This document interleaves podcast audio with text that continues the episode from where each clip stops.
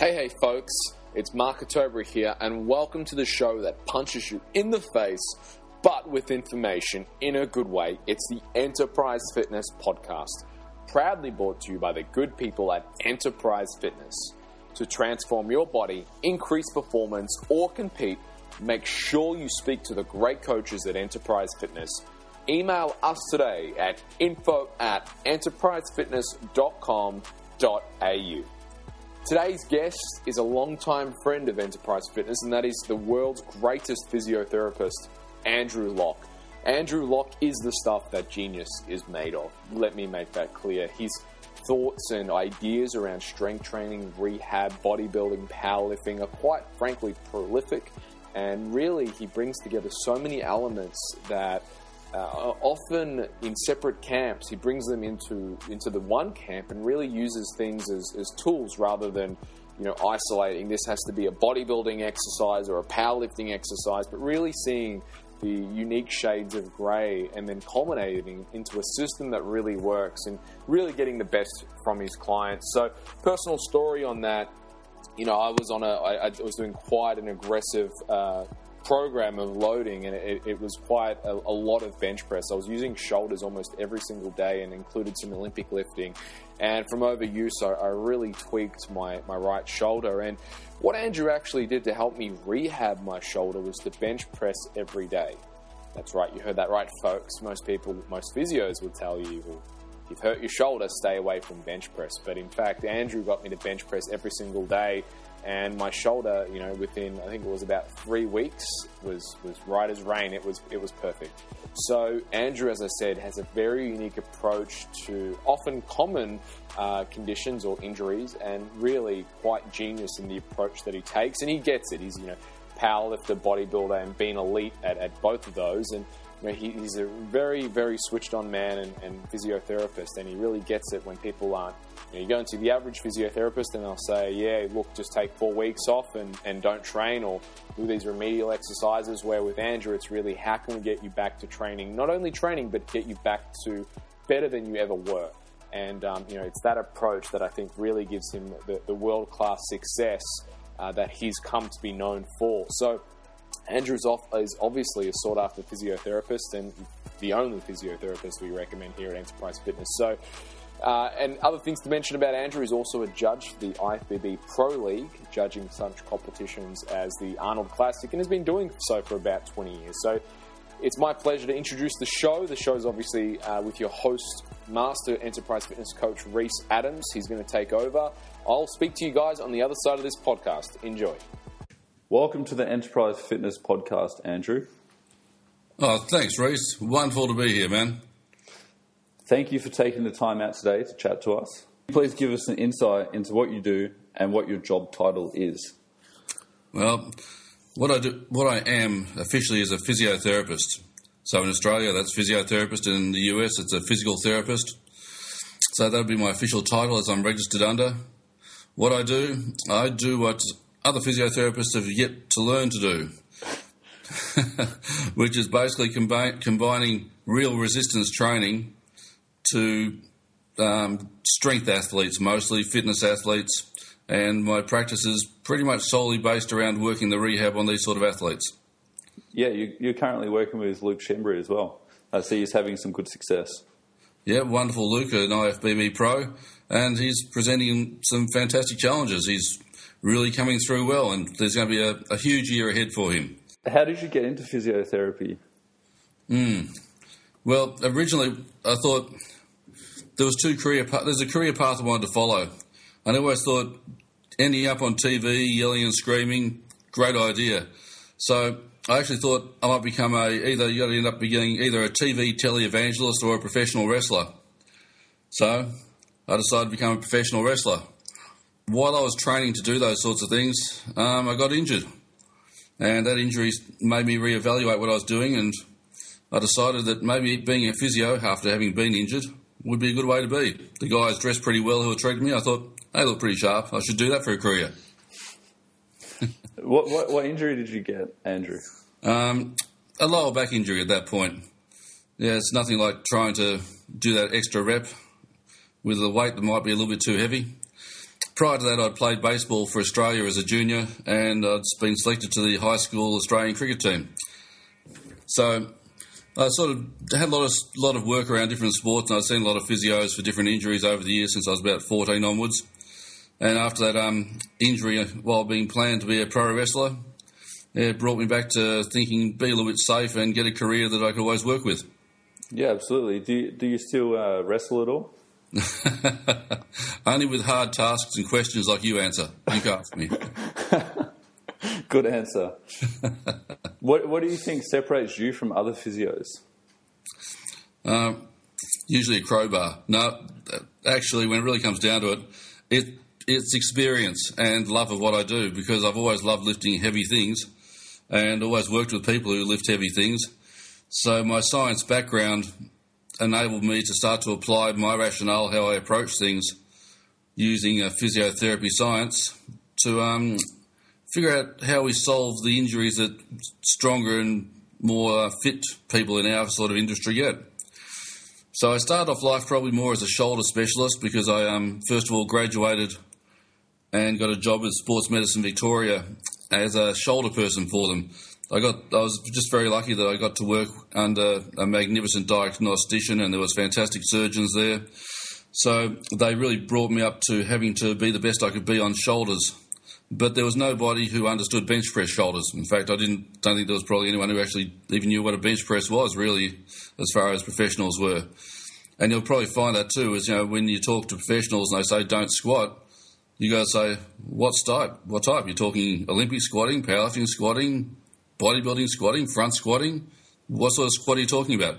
You ask a professional that question and they'll probably look quite blank and not realise that there are different forms of squatting. So I've refined my work pretty much down to working with athletes who understand there are all these variations in different movements that we have to perform. And once you do that, you can um, you can really start to see how it all comes together, the science of anatomy and physiology and applied resistance. Yeah. Would you say that it's... Uh... It's common that most physios are of the belief that it takes four weeks for an injury to heal, and with that said, we'll get the patient to do exercises that don't further injure them, but don't necessarily address the underlying issue, resulting in them normally re-injuring themselves within twelve weeks. Would you say, uh, what's your opinion on this? I could see it being an easy thing to occur. Uh, I wouldn't know how those other ones would operate. But often one of the most important things you ever learn is that the human body is trying to heal itself, and in the main, it's going to heal itself as long as you don't impede the process with something inappropriate as far as an intervention goes. And one of the things I do is I tend to get a lot more people who've had longer-term problems. So what I do is when I take a history, I certainly am looking for that thing which is retarding their process of their body getting better. And that's um, probably one of the biggest things that you'll tend to find is injuries do get better because the body's trying to heal, but there are certain ones that at certain times are not getting better, and what you've got to look look for is that habit, that posture, that position, that thing that they're doing, which may be contributing to the length of this injury's process. Yeah, whether they're, they're um, doing something that's continuously uh, aggravating the issue or... Uh, yeah. Coming away from it and let the body do its job. It can be quite unconscious, and that's the thing. What um, I love what Professor McGill says. When he looks at a person who's sitting in poor posture, he'll say, "You deserve your pain." I, I, I actually, Is that right? I actually listened to a podcast uh, with him on it, and he was saying that there was other back rehab people who were uh, basically assessing this one person. And when she stood up and walked towards him, he goes, "Okay, I've already answered, like I've already got my diagnosis." And the other ones were like, "But you haven't even done anything." Well, I, I've, I get that all the time. It's quite a, quite amusing. I had a um, a very good athlete came and see me recently, and he'd had problems squatting for about twelve months, and his coach had got quite a few eminent people to come and see him and figure out. And they all said he was squatting quite fine. They couldn't see a reason for his pain. And in the end, they came up with this wonderful diagnosis that there was something to do with his adrenal glands. I saw his video that he showed me of his squat, and I picked it up with probably within two seconds. It was incredibly clear to somebody who knows how human beings move to see where problems are. But if you don't know how to how to see people move, I've treated probably, I was sort of figuring the other day, probably close to fifty thousand people. When you've seen that many people and you see how many, how people move, you can make clinical decisions before you even realise how you got to that point of seeing it. And then most of your work from there will be hypothesis testing. You're testing your your belief. You challenge yourself about what you've decided the problem could be. And at the end of it, you'll either have disproved it and have to go on to another hypothesis, or you've got rid of all the things that you thought may have been there, but you needed to test. So, yeah, it's a it's a thing. There's a book called Blink. It's about expertise. And it talks about how experts can see things incredibly fast and the unconscious processing that takes you there. So, as you are in the fitness industry, as you'll notice every year that goes by, you'll pick up things faster and faster. And sometimes you'll ask yourself, how do I actually see that? And that's what comes with experience. So I can have somebody, you know, put a bar on their back, and the first movement, within the first, you know, couple of degrees of movement, something will tick, and I'll see where the problem is, is started. With that guy, what was it in particular that was causing it? Um, it was a knee break, a too early knee break. And he was an incredibly good athlete and he was an incredibly powerful person, but he was basically knee breaking too early. How did you address that, if you don't mind me asking? Uh, got him to start on box squats. Okay, so just teach, teaching him to start from the hip. Yeah, just put the put the um, calf muscles onto a box so they had some kinesthetics and proprioceptive feedback, and then the instruction would be to leave those calves so they didn't move from the box and to sit back onto the box. And because this person's probably done hundreds of thousands of good squats in their life, the underlying movement pattern was already there. All he had to do was find it again. It only takes one bad movement to cause an injury, doesn't it? It certainly does, yes. That's an important important concept. So, you, uh, yep. You go. Over time, yeah, small movements can contribute to larger movements. It's that sort of idea that, you know, small micro tearing can lead to the bigger problem at the end. Yeah, yeah. What kind of people or injuries do you work with mainly? You mentioned that initially you started with shoulder rehab, but um, yes. What would you say you work with mostly now? Well, because most of the athletes who see me are strength athletes or fitness athletes, pretty much everybody is squatting or deadlifting these days, which is just a fantastic thing to do. So I probably spend most of my work in working with people who have back problems uh, or hip problems, and they can relate it back to a squatting or a deadlifting pattern. And then naturally you'll get the athletes who have some pressing problems that are producing shoulder issues. So they would be the big ones I would tend to see. Well, obviously knee pain comes in there as well, because if you've got a problem with your um, squat technique, you'll probably find that you'll get some knee aggravation as well. Have you found an injury you couldn't fix? And if so, what did you do?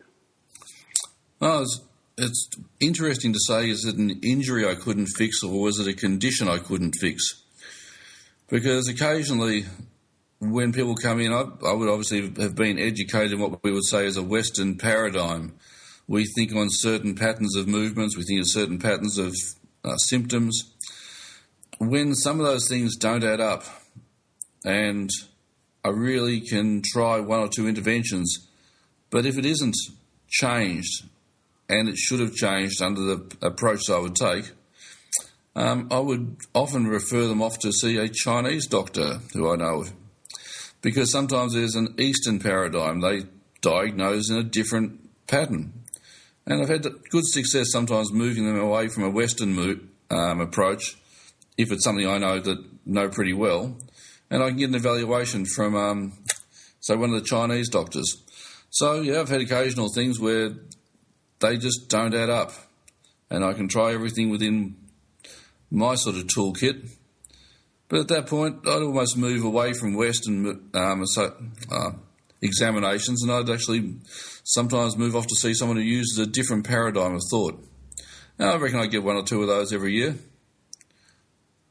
There's pretty good odds then, because how many people would you say that you see a year? Oh, that is a tough call. I have to figure that one out right now. That's, that involves some higher maths right now. You realise that, don't you? uh, there'll be a few thousand anyway, for sure. Quite a few thousand. Yeah, we, we definitely send a fair few people to you as well, as I'm sure a lot of other personal trainers do the same.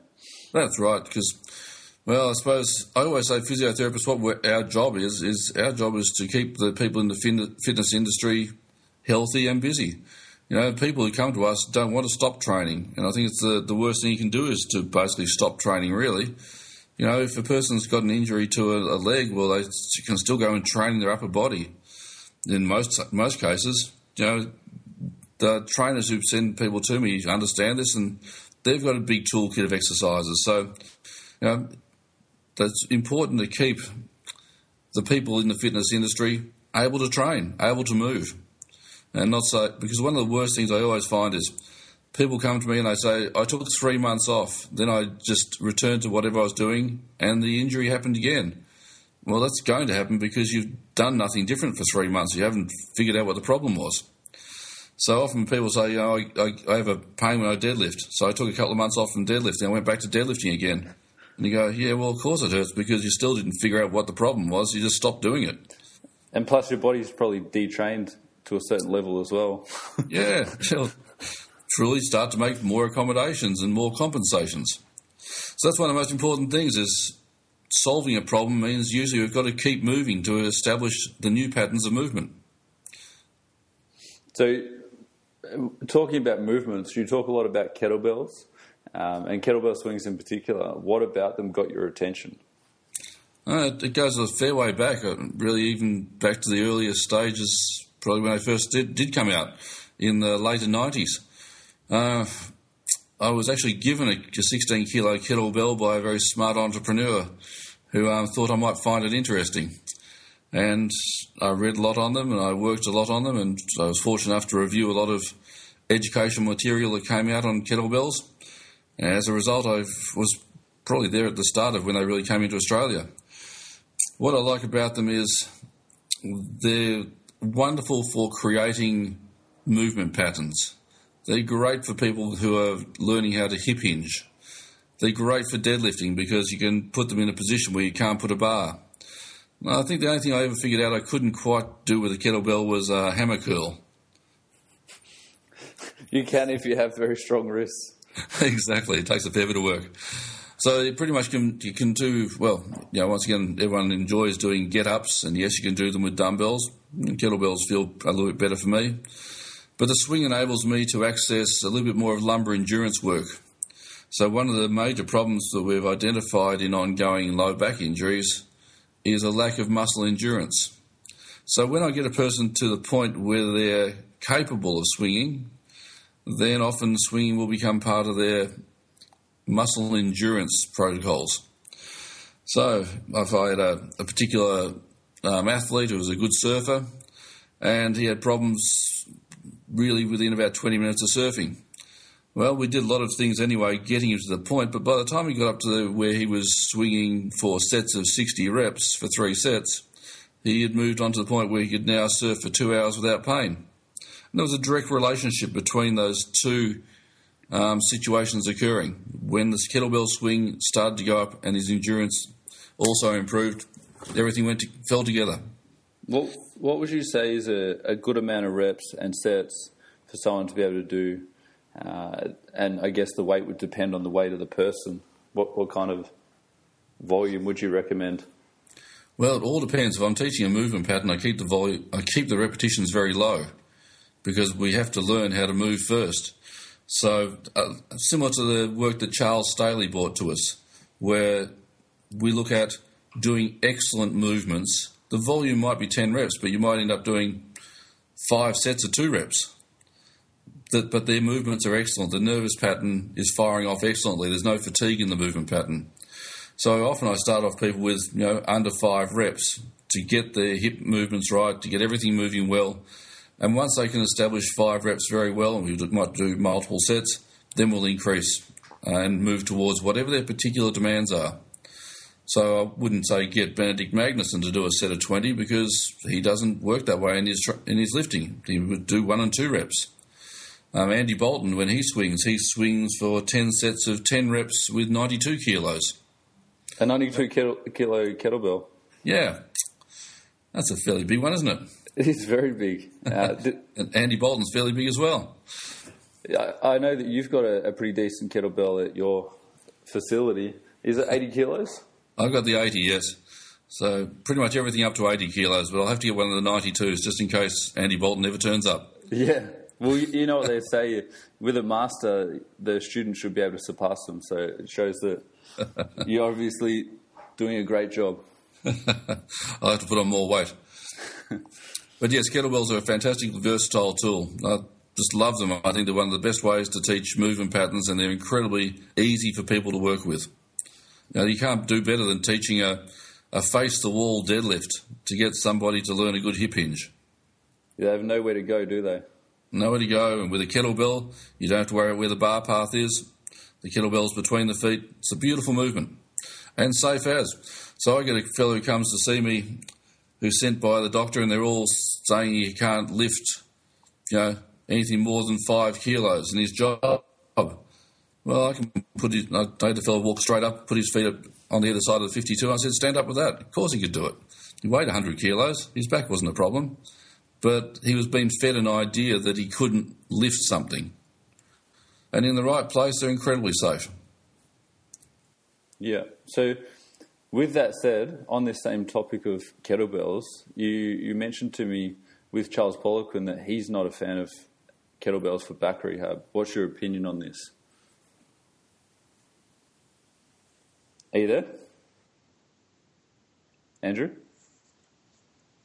Yes, it was quite strange. It was quite strange when somebody mentioned it to me that Charles Poliquin said kettlebell swings were bad for backs. And I, I listened to a particular podcast and found re- and it just seems strange that a guy who sells nutritional supplements makes comment upon rehabilitation. I don't know where he gets his information from, because according to Professor McGill's studies and some of the studies that have been done also by James Ross, it's very interesting. They've, the kettlebell swing can be one of the most effective things for helping a lower back under the right conditions. Um, it actually has a particular situation where it has a shear force that's a posterior shear force instead of an anterior shear force. And when Charles said that the reason he didn't like kettlebell swings was due to shear forces, I thought, well, that's the whole point, is the shear forces are actually demonstrated to be quite effectively useful for a lot of backs. So it was a bit of a strange thing when someone can say something such as Mister Poliquin there that doesn't really seem to be borne out by research, and he doesn't quote any study particularly that backs up his statement. Yeah, what, what would you say is the most common mistake people make when doing a kettlebell swing? Well, there are different forms of swings. Um, the most common one I tend to see is they are a little bit too slow, so the kettlebell, they're having to lift it. Um, getting people used to moving the kettlebell fast is what will then, they'll see how easy it moves. But people tend to get a little bit scared, so they move it a little bit slow like they would any other exercise. But once you can teach them to increase the velocity, then they get the pendulum motion and it will snap beautifully. So usually the The problems with the kettlebell swings are things like soft knees. They tend to squat the swing rather than hip hinge it. And once you get the velocity up, you'll tend not to squat it, but you'll tend to hip hinge as well. So you're a fan of hip hinging rather than the squatting one? All depends upon what the person's presentation is. Most of the rehab swings that I'll work with will hip hinge. Certain ones I will take to a, a softer movement, such as a as we call it, a, a scoop swap, um, swing. So it's a little bit less um, force to the back because the knees bend and take a bit. Is that due to the person's flexibility? Mm, usually whatever their physical endeavour is. If they've, if they've got a particular sport or a particular uh, event that I can see that that would be okay to work with. Most of the rehab stuff is I'm working with, say, a person who's deadlifting. I'm going to use a hip hinge because the hip hinge is what we deadlift from. We don't deadlift with knees forward. Can you give me an example of who you would give the scoop swing to? It might be somebody who I'm actually starting to introduce the movement to, who has shown that they can tolerate some shear forces, but I'm not one hundred percent confident of their ability to take a um, hip-hinged one yet. Yeah, because the, the more they took forward, the more shear forces. Is that correct? Um, it's more, I think, on the upper part of the swing. So yeah. it's just a, it's just a bit of the knee softness will take out some of the force on the back. Yeah. So you're a former powerlifter yourself. Did you find that complemented your skills as a physiotherapist? Uh, I probably did most of my heavier lifting, I suppose, more in the early years of physio. But now I'm back into it again, as in, you know, setting good goals again. So it never went away. It just, um, you know, as we say, when, when I peaked up uh, to the two hundred thirty kilos in the gym, um, it was a bit of a different time when I was not perhaps studying or working as hard in what I'm doing now. So I gave it a lot more time. But now I'm starting to find more time to train. With achieving the two hundred thirty, what did you? What kind of programs did you do to get to I'm, that? I'm a bit of an archaeologist when it comes to the sport. So I actually went back to some of the work that Bob Peoples, um, the great deadlifter, performed. And Peoples was very good on, he may have been the first who invented the first power rack. Peoples is very good on um, working on partial ranges. So where I started was, was to get used to actually having two hundred thirty in the hands and setting it up in a power rack to press from. So I was pressing from partial ranges bottom upwards. And then slowly bringing the rack down and bringing the rack down a little, you know, another inch or so every now and again. And it took a long time, but my elbow certainly paid the price on that one. Are they okay now? The best they've ever been. But if I'd known, if I known what I'd know now, then I would certainly probably start wrapping my elbows earlier in my career in training. Yeah, that actually brings me to my next question. If you could do it again, uh, would you train or do anything differently? So uh, only going to probably wrapping a little bit more often, because it, um, an elbow joint's a pretty small joint, and if you look at your knee joint, the knee joints are big joints. So when we squat and we deadlift with large amounts of weight, the knee joints are fairly well set up to be able to take those forces. But when you're looking at a couple hundred kilos in your hands and you're starting to bench press, if you look at the size of the elbow joint itself, they're small bones and they're taking in large amounts of weight that they reasonably, in an evolutionary sense, aren't set up to take. So I would tend to wrap elbows in training um, as a precaution and to simply help the, the elbow joints survive a bit better. Yeah, I found that with my dumbbell presses, as they're getting heavier, wrapping my wrists is definitely helping. Yeah. All these things, I think they're, they're great for our training, and if we're setting up for comps, it doesn't mean we're getting in the way of our comps. Um, we can easily wrap and then unwrap in training, preparing for comps. But in the last, you know, the majority of our volume, we probably should look after our joints a lot better. Yeah, I, I one hundred percent agree. With the, the bench press, when you went from two hundred to two thirty, did you what did you change to get you to add that extra thirty kilos? Funny enough, probably more frequency. I would have bench pressed in some form pretty much six days a week. But, of course, it wasn't two hundred kilos six days a week. It would be practice. So I would have gone to the gym and put one hundred on the bar and just worked on where my foot position was, worked on where my hand position was, worked on the arch. So I would have perhaps trained solidly two good sessions a week, but I would practice four other sessions a week working on technique. It's a good answer. No, it is. It worked. the great Bev, great, the great Bev Francis, the first female to bench press three hundred pound. It was interesting when I spoke to her. She said that was her approach to getting the three hundred. She basically trained seven days a week on bench pressing. Well, she practiced seven days a week, but she also trained a couple of days, and that's how she became great at what she did. She took a, a track and field mentality to powerlifting, where instead of just saying we train that point a couple of times a week and don't touch it, you teach your nervous system by practicing, and you practice your skills, and your nervous system gets better at applying those skills. As we know, strength is a skill, and this is what it's about. It's about using what you have more effectively and efficiently. So you've got to practice it and learn it. Yeah, it's like learning a language. Yeah, definitely. I'm still working on English. Mark asked me to ask you, with mobility versus strength, have you found there to be an optimal range for certain joints? For example, the ankle mobility, uh, and more specifically, do you have any ideal tasks or exercises for testing mobility versus strength? I always put it. Um, I always put mobility in regard to performance. So I look at what the person needs to be able to perform. So if I've got a um, a power lifter and they're deadlifting and squatting, I don't need them to have any ankle mobility at all.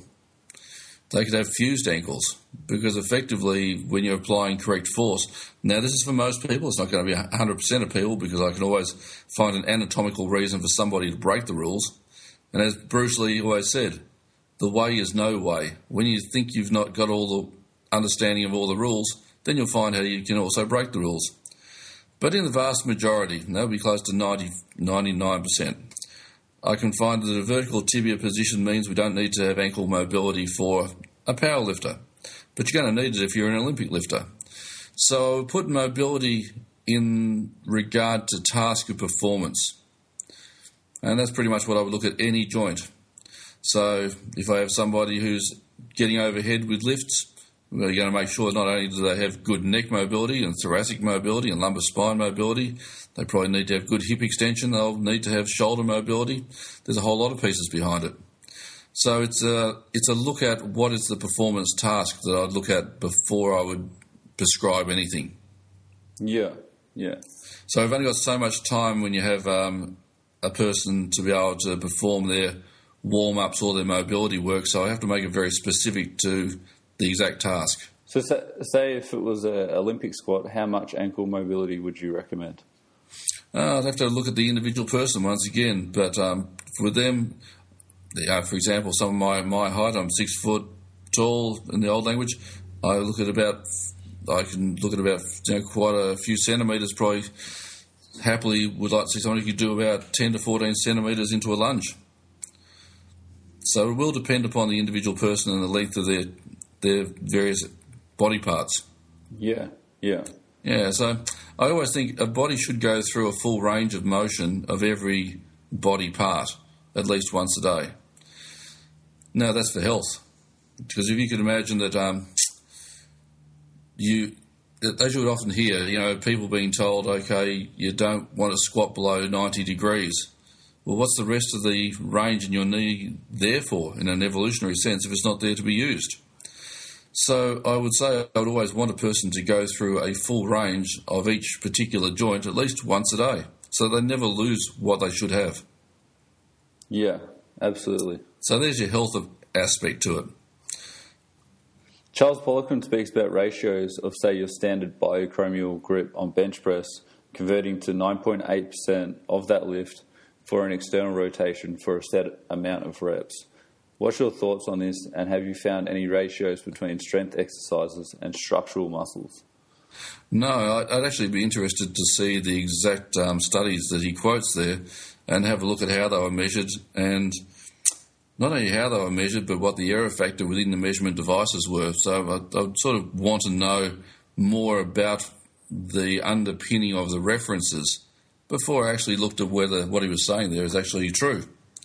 You know, not only does a person quote their references, but I want to also see what the references themselves said, because it's easy enough to quote a reference and the reference can say something different.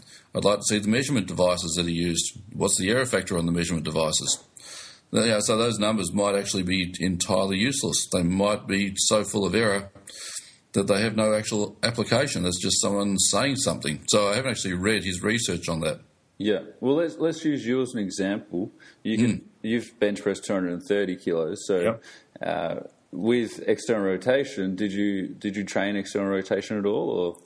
I suppose there we come to uh, perhaps an isolationist view when we look at that, because what we've got to look at is the human body as a whole. That person's got to put their feet on the ground. Oh well, that means there's going to be contraction of some of the posterior and anterior musculature. Uh, if I'm going to be making an arch, I'm going to be using my butt to come up, using my lats to come up towards my shoulders. I'm going to be using my shoulders to get down to my lats to set up some stability base. And then I'm going to be firing off my internal and external rotators to help perform that lift. Now, if I'm doing all those things, that's a heck of a lot different to somebody who decides to bench press with their feet up on the bench and relaxed. So the internal and external rotators, what their ratio might be, I don't actually think there's any good study that possibly has been demonstrated, because there's all these individual factors that are going to have to be evaluated. You know, that's the problem with this is if you look at two people bench pressing and you look at what they're using for cues, they're going to be different things. Well, that means the ratios aren't firing off the same neurological patterns. So I don't actually think that that's something we we can validly even put together yet. Yeah. So for you, you didn't really do much external rotation work specifically? No, not at all. No, I, was, I had no pain, so I had nothing that ever um, caused me to work on my external rotators at that point. Did you need to work on any structural muscles in particular, or just keep training the lift? Just kept training the lift, yeah. I mean, I did the accessory sort of things that everyone would do, which would be uh, for triceps, I tend to be very strong on parallel bar dips. I used to do a lot of those, and with a lot of weight around the waist. Um, that would be most of my tricep approach. Um, probably did a lot of incline pressing as well, because all sorts of pressing, close grip pressing once again too, paused presses, all forms of presses having a carryover. And they were probably the big ones there, and front delts always seem to grow. So they must have been getting some stimulation.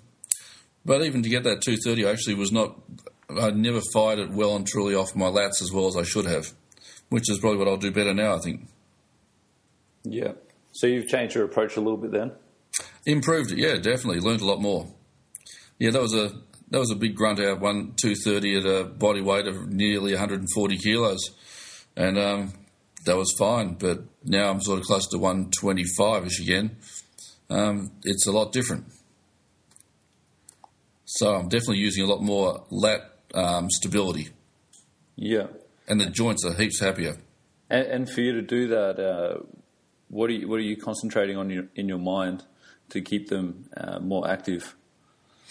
Um, I'm working mostly on pulling the shoulder blades to opposite glutes, and the glutes to the opposite shoulder blade, so it's almost like creating a Roman arch approach.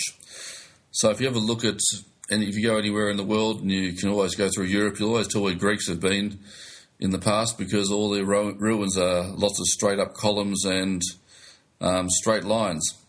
And it was then that, after a while, that the Romans understood that you could actually span greater places without needing all those columns by creating an arch. Arches create stability. Arches, therefore, can be really good for lower backs under the right conditions. So I'm looking to create an arch by pulling from my shoulders towards my butt and from my butt towards my shoulders. So creating an arch. It's a very good answer. It is. It's a good one. When doing structural balance testing, what, what I find quite often is tight hip flexors. In your opinion, what would you say the cause is, and how would you address preventing it from happening again? Uh, it probably even comes down to a little bit of something I've noticed in bodybuilding too. When I judge the masters classes, you tend to see that the old guys tend to be lacking in their butts quite a lot. So they tend to become a little bit butt deficient as time goes on. And I think that's one of the biggest problems, therefore, of why we tend to get the impinging hips, is because we sit in chairs all the time. And by sitting in a chair, you tend to be a little bit tightened in your hip flexors consistently. That doesn't mean they're short, it just means they're tight. And the butt gets a little bit lazy. And so you get a, the um, the femur gets pulled forwards, and we tend to get some impingement. So it's usually an imbalance between your hip extensors and your hip flexors at that point. So in that case, it'd just be a case of strengthening the glutes. That's it. Get your glutes back. Yeah, you want to you want to get that Kardashian butt going. So that's the, that's the aim. Yeah, it seems to correlate to nearly uh, nearly everyone who's ever come to me who's been scheduled for hip surgery has not gone to hip surgery if they've worked their glutes hard. Yeah. Specifically, what kind of exercises would you recommend for glutes in particular?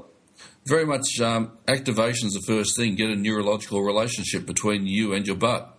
So usually it's in hip extension, in lying face down. So just lying face down, keep the pelvis so that it's lying flat on the ground, and you extend your hip. You don't let your pelvis roll off the ground. You've got to keep the pelvis down. Now, with people who are very butt deficient, they'll be over hamstring dominant. They may have to bend their knee to take the hamstring out of it, so they are just getting some hip extension using the glute. And they've got to work on doing at least one hundred reps a day of trying to get a glute activation. Once they can talk to their glutes and they're getting some feedback with it, then we can integrate it into another pattern, because that's that's hip extension in extension, but we also want to look at hip extension starting from flexion as well. So we'll look at all ranges of hip extension, from just extension and also from flexion. Yeah. So what would be next lots. exercise? Mm, let's see. Might look at a um, a bridge with a band. If we want to also include a little bit more of the glute medius firing, we might look at um, single leg bridges, trying keeping the pelvis level so the glute is controlling the pelvic position as well. So we tend to go to that as a, a next movement. Quite often, if you test that after a person's had hip impingement and you can get a good contraction, you can find that they've lost their impingement within about the first ten seconds while the glute's been active. And that's a really good sign that you'll have success then. So then we can work on to step-ups, you can work on to hip thrusters, because now we're looking into moving into some flexion positions. Yeah, and training that at greater range. Once they've got that activation, you can then lengthen the range. Yep, and apply it to whatever their endeavour is that they perform. Absolutely. So we always think of what is it the person's trying to do. That's why Pilates is useless. we'll, we'll get to Pilates in a minute. I have some questions later, but I want to save it for the end. So I get the impression you've done a lot of reading and courses. What yes. were the top three courses or books you would recommend? I think every trainer should get a hold of Pavel Satsulin's book, Power to the People. You almost shouldn't be allowed to operate without it. Um, it's just a, a really well-written book that understands the importance of neurolo- neurological training for anyone who's going into our endeavours. It underpins some of the basic sciences. It makes you think clearly about how you do things. So I think that's a fantastic book, Power to the People. Basically, there should be a statue of Pavel up in every major city just because of that one. I'd also go with um, Low Back Disorders by Stuart McGill, just because I think anyone who trains in the industry is going to run into people with lower back problems. Yes, it's a big book and it takes a fair bit of reading, but realistically it's broken up into very good chapters, and it will really lets somebody understand the important concepts about lower back treatment.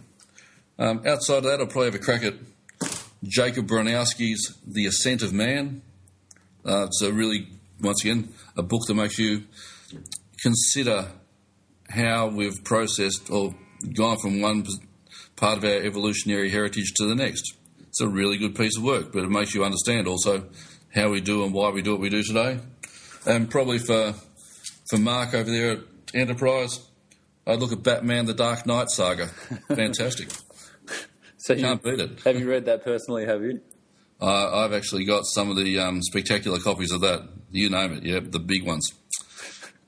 I've probably even got three copies of it. You have a course coming up that you're presenting at. Uh, what topics are you going to be covering at this? Yeah, my, um, I'm doing it with the brilliant Andrew Reid and incredible Greg Day, um, both really super experienced fitness people. Greg's worked with the Chinese Olympic teams as a physiotherapist. Um, he's he's an awesomely good lateral thinker, and he looks for interesting ways to approach problems. Andrew's so experienced in the industry. He's written, recently written a book called, I think it's Run Strong, and he talks about the importance of strength and running as well. And let alone, he's probably one of the best kettlebell exponents I've ever seen. Um, you know, he's taught a lot overseas, and he's really an in-demand fellow. So I'll be speaking specifically for about six hours in the course, uh, about three two-hour blocks.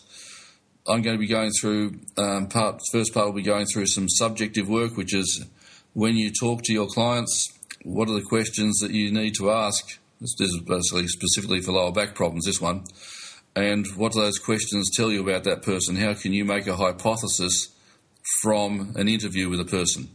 And that's the important thing that Uh, trainers should be keen to the next stage, I suppose, in their evolution is the ability to run a good history and to understand the implications of exactly what the answers to those histories will give a, a trainer, how to assess uh, static and dynamic influences on that person's postures through days, and what the other histories will tell a person.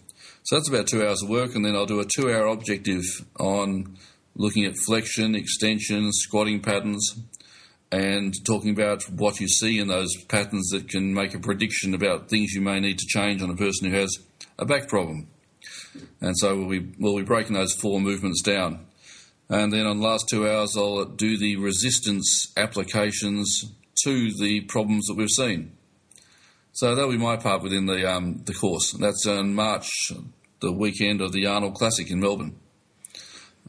That's uh, poor timing. It's okay. I should still be judging the Arnold on Friday and Saturday nights as well. So, yes, we're fixing the seminar and heading off to see the Arnold Classic as well. Oh, it'll be a, a killer weekend for you. Oh, it's a killer weekend for everyone. Best weekend in Melbourne the whole year. Who would you say your course would be best suited to? That one's definitely suited to trainers. Uh, that's the, for the personal trainer who's looking to be able to understand their clients better in the future, to be able to look at thinking in ways that they've never thought before, and to perhaps introduce um, a new level of their competence and skills, sort of like adding a few more tools to their toolkit that will help them protect their clients and also make them better and stronger. Be able to see more. See more, that's it. How to look for those things. Subtle movements and not so subtle ones. It's good to be able to see an injury before it happens. Yeah, it sure is, and we can make good predictions from those. Yeah, so it'll be a fantastic weekend. And then later in the year, I'll be looking at doing some full two-day workshops, which will be just based around more of the heavier sciences that will be going around uh, the anatomy of spines and how we can use that to um, apply our hypothesis to. So a little bit, little bit different. There'll be probably more built up around the um, the trainers who are, are really at the top of their fields at that point. Awesome. I'm looking forward to that one. That'll be good. I think it should be done at Enterprise Fitness.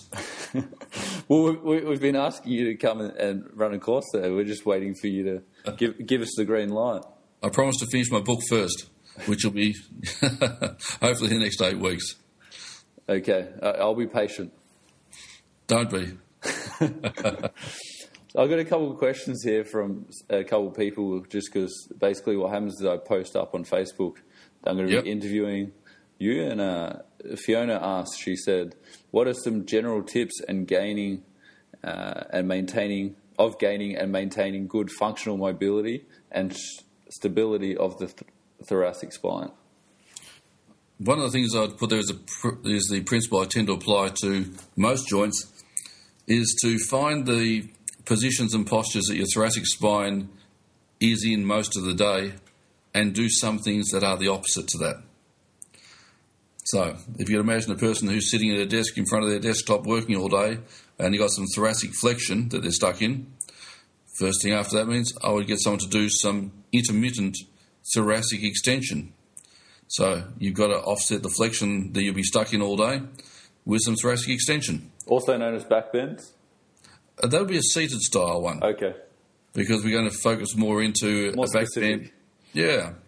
So we're looking to maintain the most extension we can get through the thoracic spine. Then because the thoracic spine has a rotational component, we also want to do some thoracic rotation. So maybe sitting in a chair and reaching to the right as far as you could and looking around that way and then going to the left as far as you could. And the idea is to loosen those movements up so that during the day, you're not rusting. So I would look at mobility as something I don't put in just at the end of a day or a start of a day. I like to put a little bit of it in between somewhere within the day as well. So we've got to stop the rust from forming in the thoracic spine. It's really important for shoulders. In shoulder rehab, you've got to do some thoracic, some thoracic mobility to make sure that the stiff thoracic spine isn't impeding your scapular's movement. How many reps and sets would you recommend for someone to do, or, or how often should they stop to to do something like that? Uh, I tend to do it for every couple every, every couple of hours, so it might be about three times a day. But it's also, once a person starts to do mobility work and do it frequently enough, then the numbers become less relevant than how the person starts to know what their natural movement feels like. So we might do the arbitrary ten, which is no better than nine or eleven reps as far as I've seen yet, but it's the number we'll choose. And the person's going to get a feeling for what their mobility gets to after a few, quite a few repetitions. Now, there are times that we're actually moving quite well and we do a couple of extensions and rotations and we're feeling good. It's, n- it's not getting stiff. It doesn't mean we've got to go do the full numbers at that point then. But there are other times where we might have um, done less over a period of time. We go to test it out. And in fact, we're stiffer than we should be by the tenth rep. Well, that means you've got to do a few more. So it's a case-by-case um, thing that a person will get used to if they do it frequently enough. So as you do your reps, you should noticeably start to feel a little bit more um, freedom of movement. Yeah, of course, naturally, we're not looking at pain. We're looking at improvement in movement. So for me, because I hurt my back over twenty years ago, I do lumbar extension every day, a couple of times a day, and always before training. For me, that's what I need to do. And how many reps was it that you recommend? I remember what you said, but... Well, the overall plan that I remember Pavel speaking about would be a person should put each joint in their body through a full range of movement for one repetition per year of age that they are. Yeah, I remember clearly you saying that. Yeah. So I would say one repetition per year of age would be the normal thing to do. So by the time you're one hundred, all you do is spend all day trying to do mobility exercise. So, I've got three so, questions here from Jesse. If you could give one piece of advice to a young Andrew Lock, still at university, what would it be? It would be read the references in the references, which means just don't believe um, because a research paper gets given to you that that research paper is entirely telling the truth.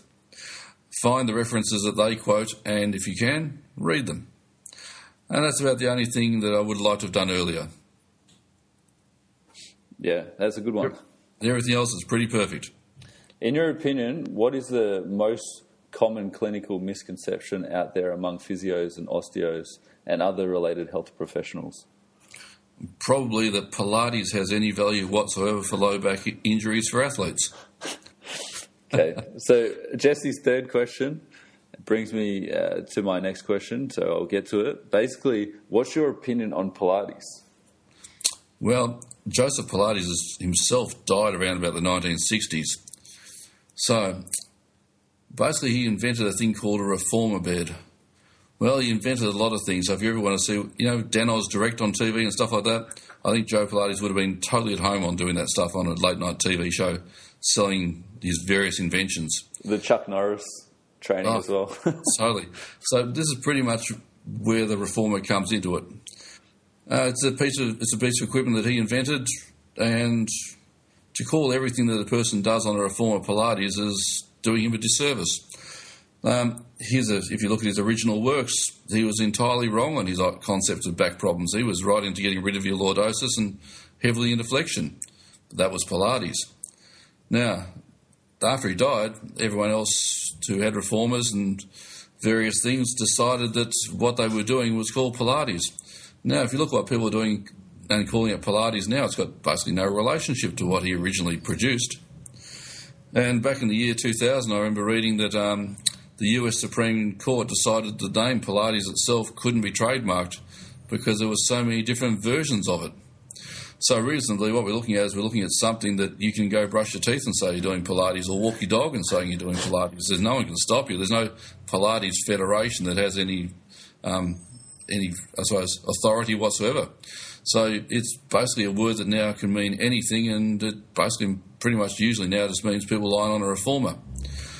Now, that's what Pilates is. It doesn't have any structure. It doesn't have any, well, clear worldwide international body that seems to agree upon what it is.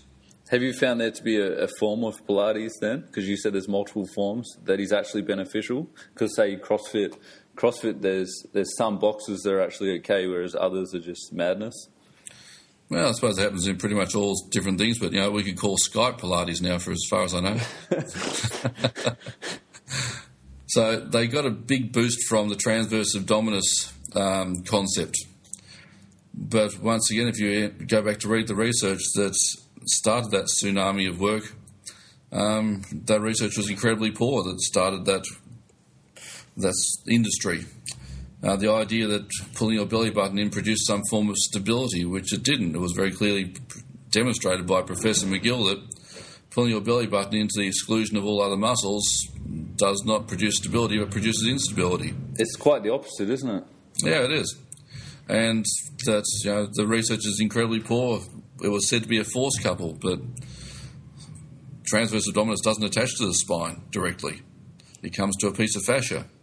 It's not local to the to the to the joint, whereas multifidus is. So it fails a whole lot of um, definitions that it was said not to fail. So I think what happened is basically physios, unfortunately, we did get taught back through the, the nineties and the two thousands, um, the idea that there was this local muscle control that was produced by pulling in your belly button. And I actually think the it's more a political teaching than it ever was a really good scientific teaching. You know, we, we were very strong in it in Australia, so we teach Australian styles of um, evidence.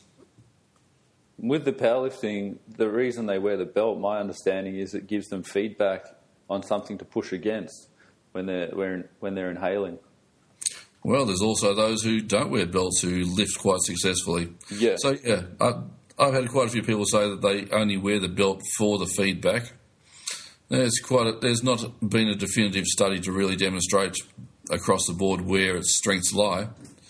And um, we tend to say that if uh, if you're wearing a belt, um, you shouldn't really be wearing one under eighty percent of your maxes, because um, it tends to be thought that you're not giving yourself a, a good proprioceptive feedback at that point.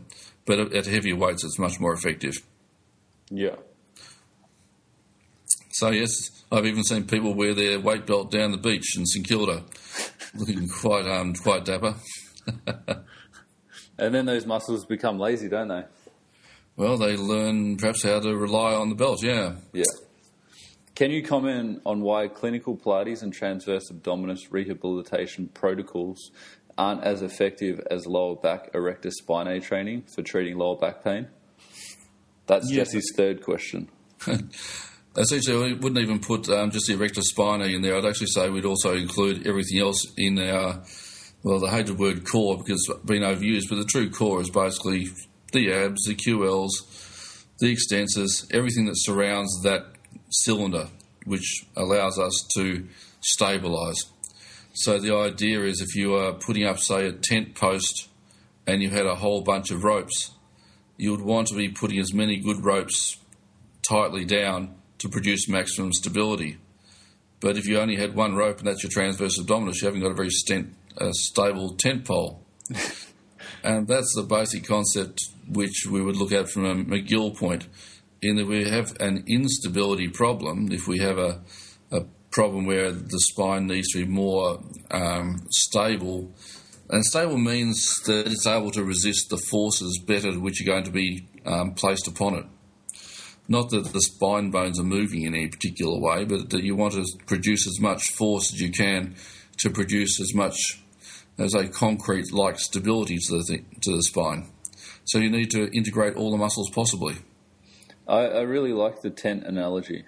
It simplifies it very well.